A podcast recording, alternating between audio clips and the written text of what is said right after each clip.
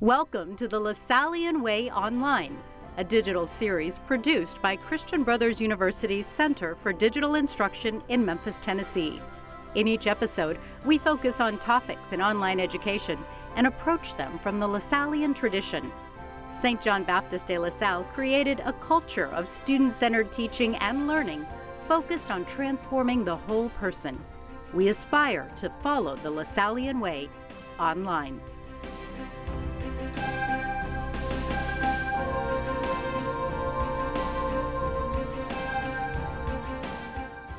Please allow me to introduce to you Dr. Kelvin Thompson.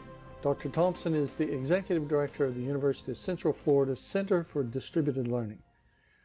Kelvin has been working in the field of online learning for around 20 years. Uh, besides being the Executive Director of the Center for uh, Distributed Learning at UCF, Dr. Thompson and Dr. Tom Cavanagh co-host a podcast produced from UCF entitled Topcast or the Teaching Online podcast.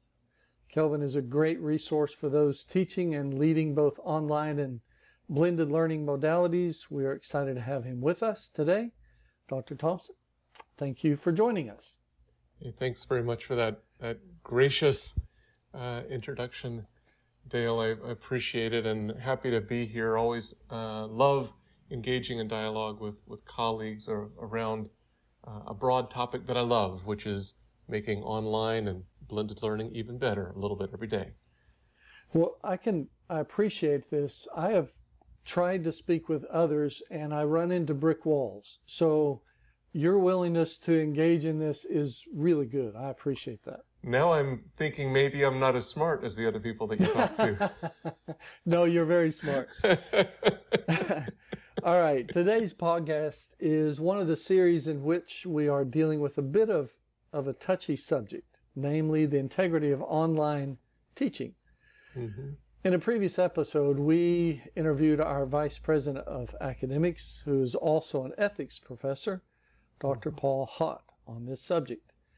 Now we want to dig just a little bit d- deeper. So, Kelvin, one of the biggest complaints that faculty have regarding online learning is this subject of integrity, or to put it simply, students cheat, especially online.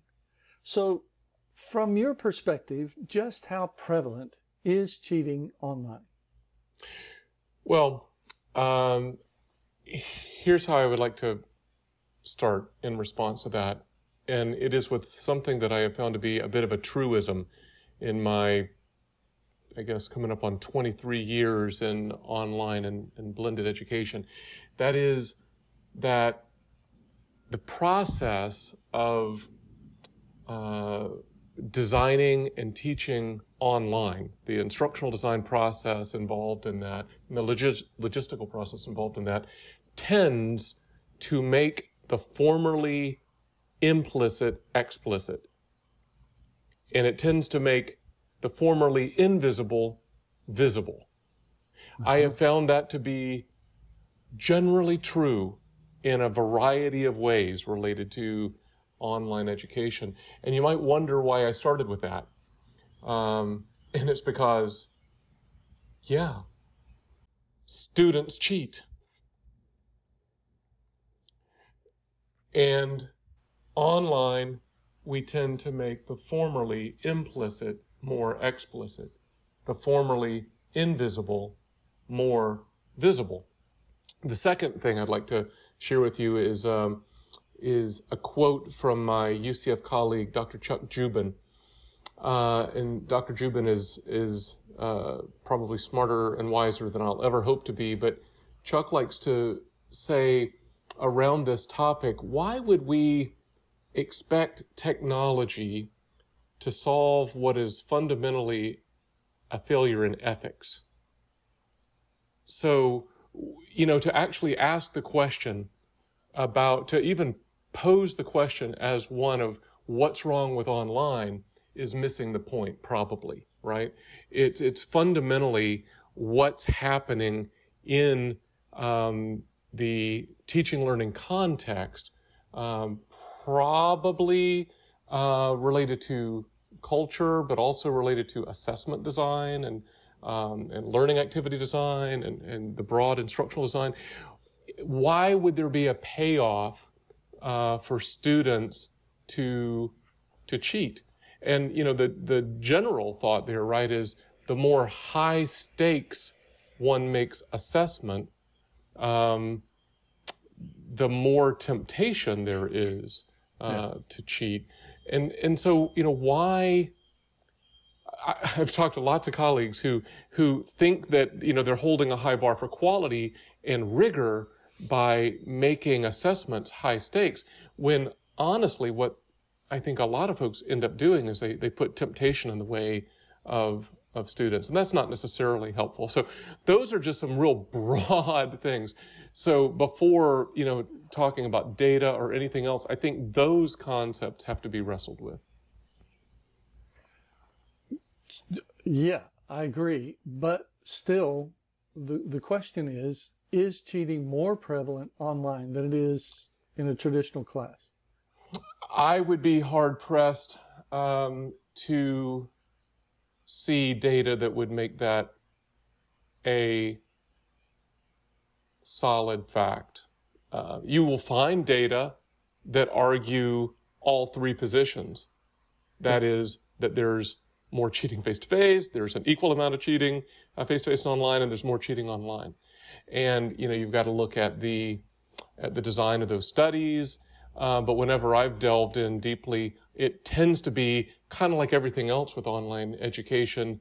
It's kind of like no significant difference, right? It's it's really more about design than it is about um, modality or or technology. It's really more about uh, how you have constructed the thing that you're uh, that you're dealing with. So, uh, so no, so I, I don't I, I, just don't like even dignifying that question with uh, with with much of a of a straight answer, honestly, uh, because every study I've seen is either suspect or it it says, well, yeah, there's some evidence that cheating happens online. There's some there's evidence that cheating happens face to face. Kelvin, I wonder too how how much like uh, learning theory factors into this as well as as uh, kind of uh, adjacent to the design of the course. What I'm thinking is like if if I'm working with a faculty and I have a problem and I don't know the answer, I immediately ask Chantal or Tyler and I'm seen as a as a, a good collaborator and a team player. But sometimes I think in our courses that that same kind of process uh, is is seen very very differently. And I'm wondering if it's like does that have to do with the way we are or are not perceiving the value of collaboration, or just how human beings learn? Yeah, I think that's that's an excellent excellent um, point. And yes, I think I think that you're absolutely um, right that our our assumptions that play into our design and that play into our expectations of our students and of ourselves uh, that that's core um, to all of this. Uh, the the point about collaboration is a good one. Um, gosh, I can I can think of so many examples of you know students who don't think they're doing anything wrong, mm-hmm. right? Because they are they're they're conducting themselves in a manner that they would conduct themselves any other in any other setting, right? We're smarter together. We collaborate. We're you know uh, why why are we being artificial about this?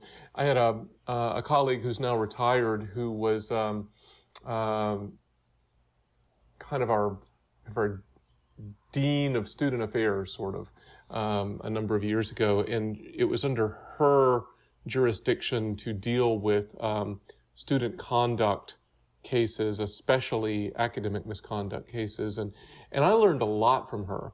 And uh, I I thought I kind of understood like being explicit with students, you know, and writing a syllabus and doing course design. And I have not even scratched the surface. You know, I, I learned so much from her about because she learned the hard way. You've got to be very precise in in laying out expectations.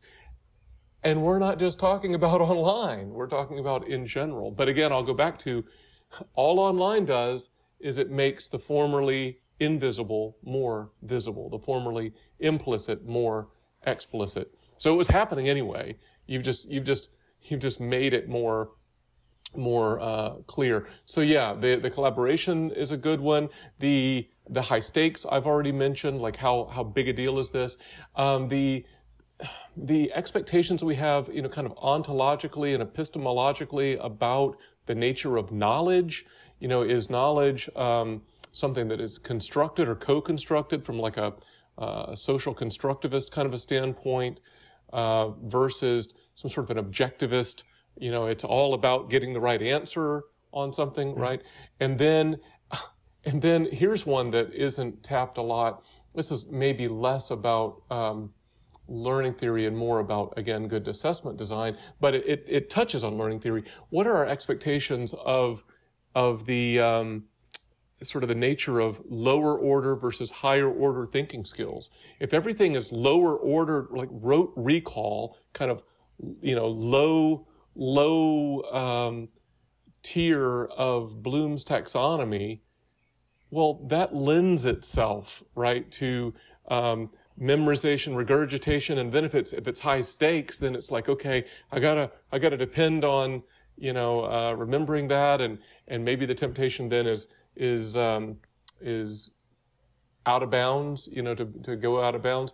But if, if I'm having to synthesize or evaluate, it's a lot tougher to cheat on those things, right? Um, and if one, and that's that's even in a standard testing environment, right? So right, and but here's the thing I've learned: not a lot of people write really good higher order uh, assessment right. items. That's right. But I'll tell you this personally. I've tried this.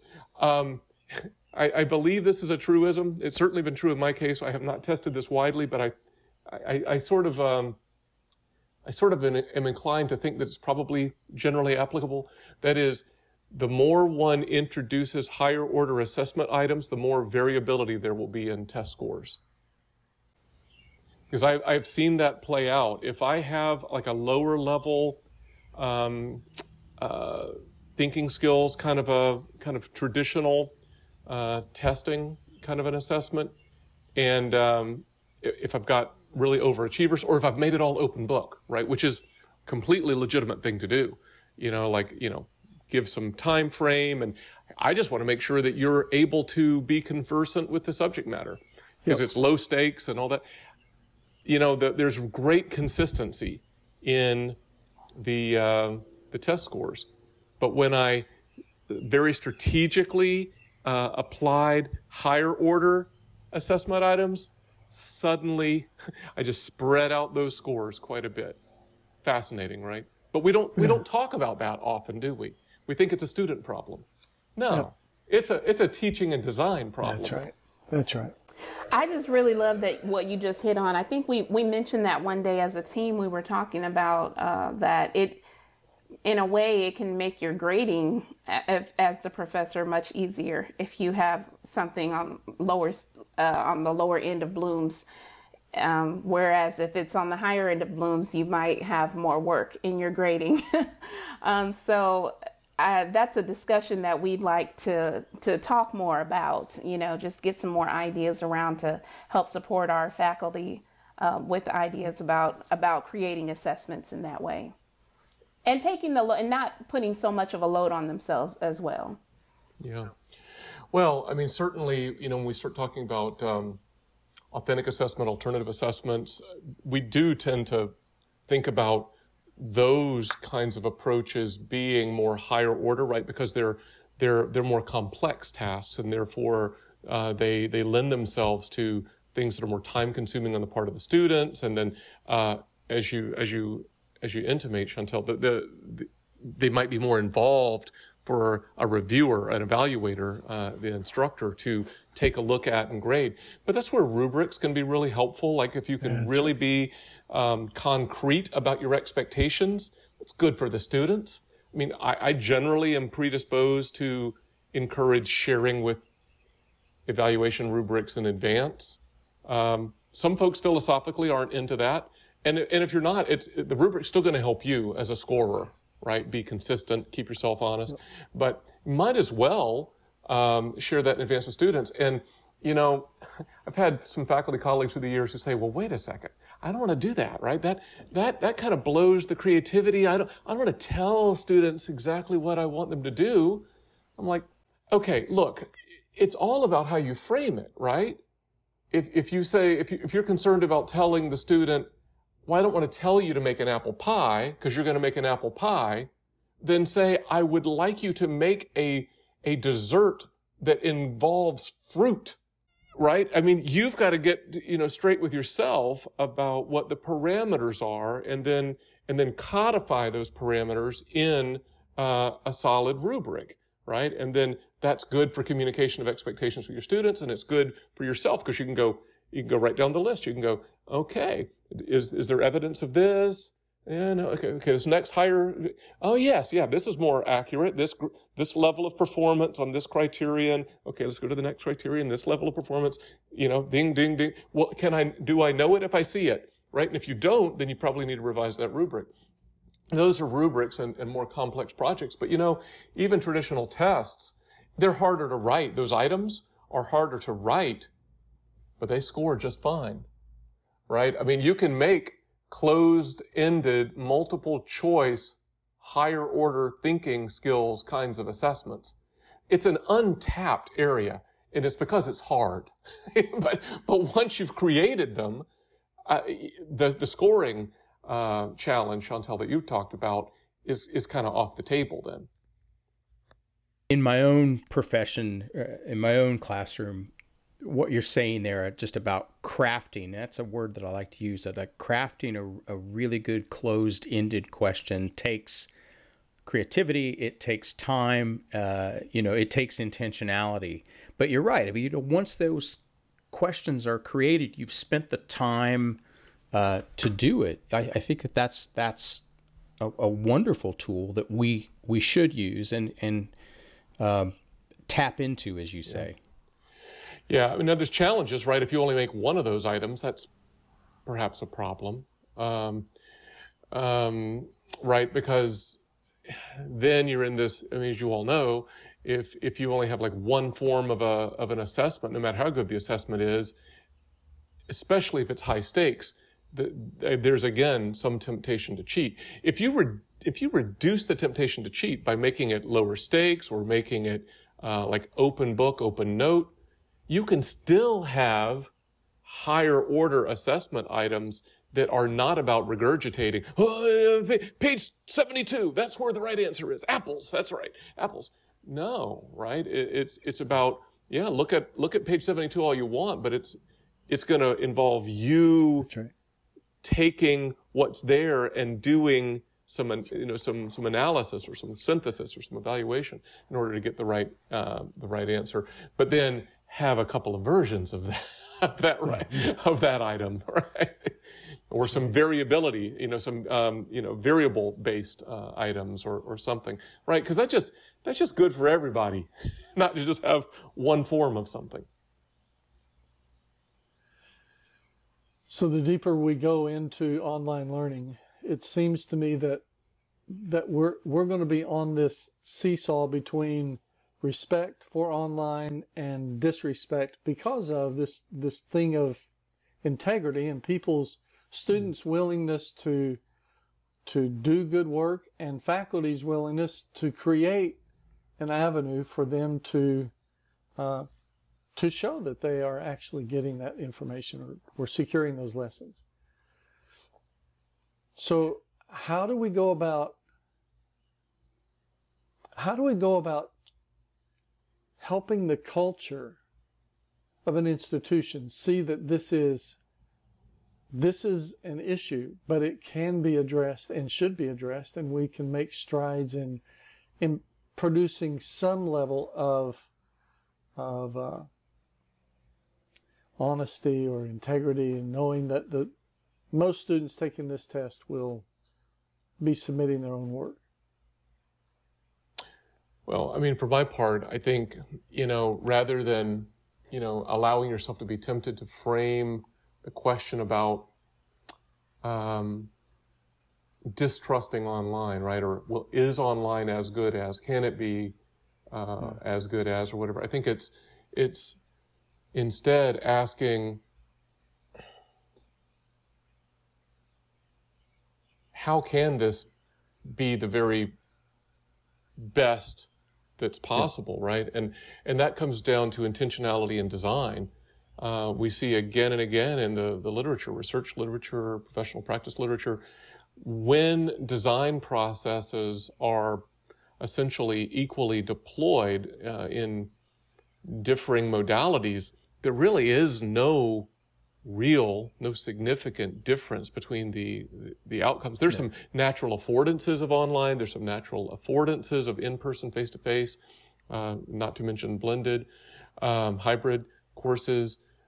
But if you design for the affordances, not try to replicate in one modality right. something that is an affordance of the other modality, uh, not right. try to play a losing game, right? Yep. But but design for the affordances of one modality what it does well. You know, the outcomes are going to be pretty darn consistent. I love um, our colleague Shannon Riggs' um, book Thrive Online. I actually have a copy of it right here. It's a great book. You know, um, Subtitle is A New Approach to Building Expertise and Confidence as an Online Educator. Came out 2019, right before the pandemic. Shannon's at Oregon State, great colleague. I wish I had written the book. I mean, she says things so, so well. I tell, I tell everybody I talk to about it because it's like, yeah, I, I haven't found anything I disagree with in there. It's like, yeah, I could have, if I was smarter and, and could get things done better, I could have written that book. But I'm glad Shannon did, and I'm happy to, you know, to tout her work because it, it, it raises the bar on online. I, I encourage groups of faculty to read together books like this and talk about uh, the ideas about what does it mean to design online well? What are the affordances of online? Um, if you've got if you've got uh, abiding concerns, distrust, at, right now, okay, let's talk about those. Let's articulate those. And let's, if you're more experienced and like you're past those things, but you just want to get better, okay, how do you do that? And so she, she has like four different parts in the book and kind of stair steps her way through those different, um, uh, that kind of that growth uh, trajectory. I, I really uh, recommend it a lot. Um, but some of those affordances, what does on, what does good online look like that she addresses, yeah. which I think is great because of your endorsement on TOPcast, uh, our library now has a copy of that that is available to all of us. Oh, that's very kind of you. That's very kind of you. Um, yeah, so your listener should go um, um, uh, race as quickly as possible uh, to the, the library and see who can get there first and check it out.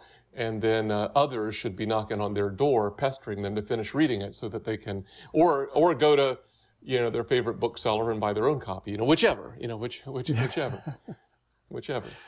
We did that this, uh, this last semester. It was, uh, we had about, I don't know, maybe about 10 faculty and instructional designers, and it was a, a wonderful dialogue around that book. And, you know, we're going to do another book in the fall. We haven't done a lot of that, um, in, in past years, and I'm looking forward to doing more of it. I think coming out of the remote instruction era, I think we need to talk with each other more about our expectations. I really appreciate that you just keep underlying underlying I mean, I'm an instructional designer. Of course I like that word, right? But just underlining being intentional and I and I think the word thrive is very intentional in the sense that, you know, I can throw some seed on the ground and things might grow, but if I want if I want a garden that's going to thrive, that's really going to produce the fruit that I want, then I'm really going to have to put some effort into planning and digging and weeding and there's a lot of work into that and it's a lot of front loading work right? And I, I that's why I really like the analogy of garden gardening to teaching online because you've got to do a lot of work. Do you have any advice as to kind of help faculty kind of get over that hump of I'm doing all I was doing all this work as I was going and now you're moving me online I have to do it all on the front end, and I don't even know if it's going to work. What am I supposed to do? You know. Well, well, uh, one, uh, what a great question. That's that's hard. Uh, I'm gonna circle back to that in a second.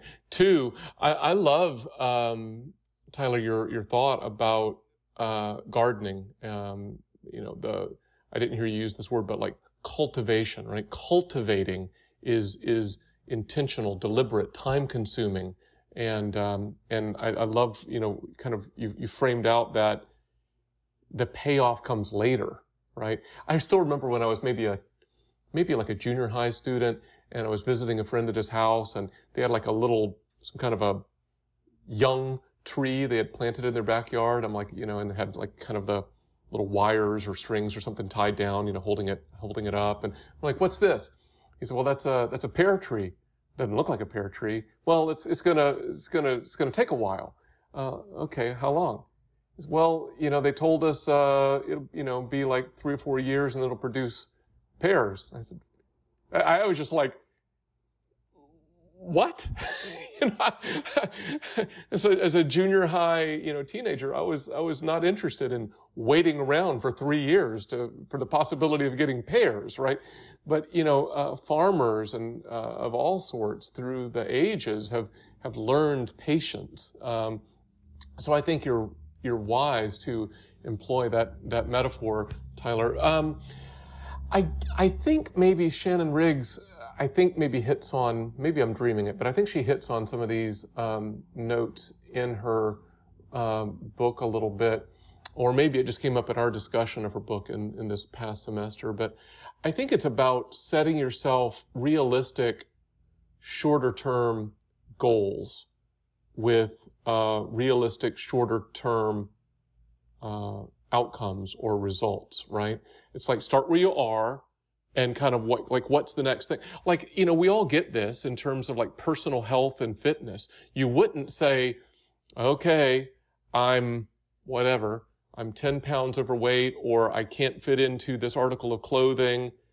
You know, we, we certainly get the rationality of saying, oh, my goal is I want to see this number on the scale or I want to fit into this article of clothing. But where we kind of lose sight of things sometimes is what's the time frame that's realistic, right? And and sometimes if the goal is too grand initially, then you have to break that down into into some intermediate goals. And so I think the same thing applies here. If you're starting off and you're like, well, I can't I can't make the world's best online course starting out. I can't I can't do that. Well, what can you do? Right? Um, you look at, you take a realistic assessment of where you are, hopefully with a trusted colleague, uh, maybe with an instructional designer, because boy, that would be a, a great resource. Because uh, you get you get outside your own head. It's like you know I don't want to have those kind of conversations in my own head about my own personal health and fitness. I'd be better off talking to a dietitian or to a personal trainer or something. So such a person can help you, but you look realistically at where you are today and you go, well, what would be what would be realistic this semester for me to do? And I've done that, right? It's like, okay, I'm going to work on my online discussions this term, or I'm going to work on uh, one term, I, I, consulted with a colleague who was in our writing center. He's a faculty member, also working in our writing center.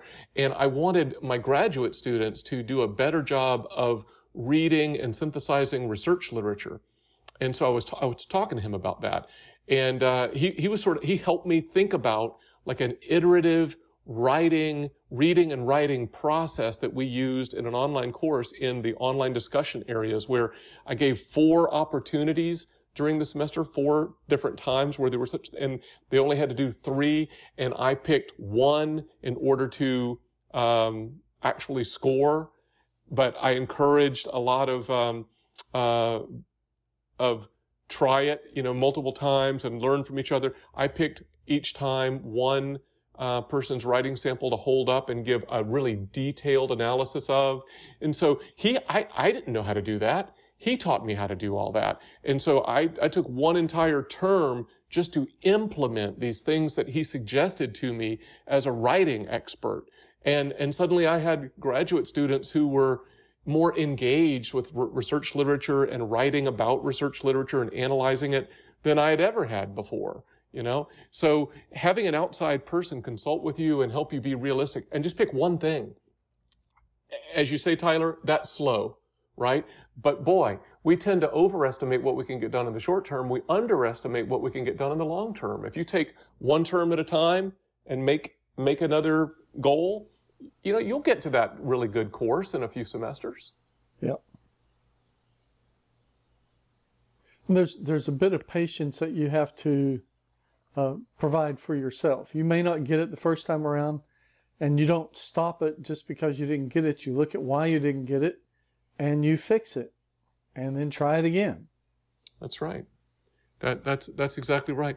And you know, on that note, I am a big advocate in general for um, uh, for collegial dialogue. Uh, you know, I talked about that. A trusted colleague, an instructional designer is helpful, um, but also um, having students give feedback. Now, there's at least two kinds of things you can do, right? One is if you're trying something new, you actually have like maybe some past students. If you've got like a, a trusted student or somebody who's really close demographically to your target students, would you read you know these instructions or would you you try this activity you know yeah. i'll buy you a cup of coffee really would you just try it out and and see if it makes sense to you or can you you know does it you try it what do you what do you get you know and yeah. and, and and and you see so that's you don't have to try it on on real live students in a class yeah. or you try it you know on your students in class and ask for honest anonymous feedback you know i'm a big believer in that and be willing to make little adjustments along the way. Don't just, you know, you get lamb blasted the first time you ask, who thought this was a good idea? You can't just throw it all out, right? You got to go, okay, I hear that. There are concerns. I might need to step back, you know, away from that a little bit. I might need to think twice. I'm a big believer in, in, in hearing what's working and what's not and making little adjustments and not yeah. and not roasting yourself over the fire, you know, not yeah, not beating yourself up and you know, just make little adjustments. Yeah. I really love that idea because it makes the whole thing tangible it makes it makes your improvements seem tangible you know it, it feels tangible and and um, like something that you can accept you know taking the feedback in. Sometimes feedback is hard but you can take that and just figure out a path of how i'm going to work it out. And that, i think sometimes we don't think of it that way. If if we're thinking i have to improve my course we're thinking this big huge thing. I have to build the course i have to improve the course but we've kind of been talking uh, as a team about, you know, meta courses and, um, you know, just kind of, you know, improving along the way. So if you, if you take a little bit each time, you know, this time I'm going to improve this part of my assessments. Next time I'm going to work on my instructional videos. Then, like you said, by the time you get a couple semesters down the road, you have this amazing thing that you've built. yeah, I love it and maybe even you know some some evidence, some data of some sort, qualitative, quantitative, or whatever that yeah. that indicates that it's working, not yeah. just your own perception. I mean, you know, sometimes our perceptions are okay, sometimes they're a bit skewed, though, right? Because uh, either you're your own worst critic, or or or you know you think you're wonderful you, know? you, can't imagine that you're not you know whichever you know whichever. But if you have some sort of some sort of um, uh, evidence based you know uh, that helps. And again that's where a trusted colleague can come in. You know even even if uh, such a person had not been a part of the process before you know i set out this goal. Here's what i tried. Here's the results i got. And then I asked for feedback and here's what I got. And I'm just trying to think about what to do next. What do you think? You know, if you lay that out with a trusted colleague, that, that's continuous improvement and that's healthy. All right, Kelvin, I want to thank you again for joining us. You, I have watched you guys the way that you all behave for a long time, way, way back. And your willingness to share uh, what you know is impressive. And that's that's the direction that, that this team is trying to go. We're creating a website, this podcast, we've mm-hmm. and it's all to be outward facing so that mm-hmm. somebody can come along and learn from our experience. Yeah. So thank you. We we really do appreciate it. And I don't know, somewhere down the line we may uh, call you back and see if we can pick your brain some more. Well, uh, you're quite welcome, and uh, I think that's noble work. I, I generally believe that we are better together, you know, uh, within our teams, within our institutions, and within our field. So I commend you for that, and and yeah, I'd be happy to come back anytime. Excellent, excellent.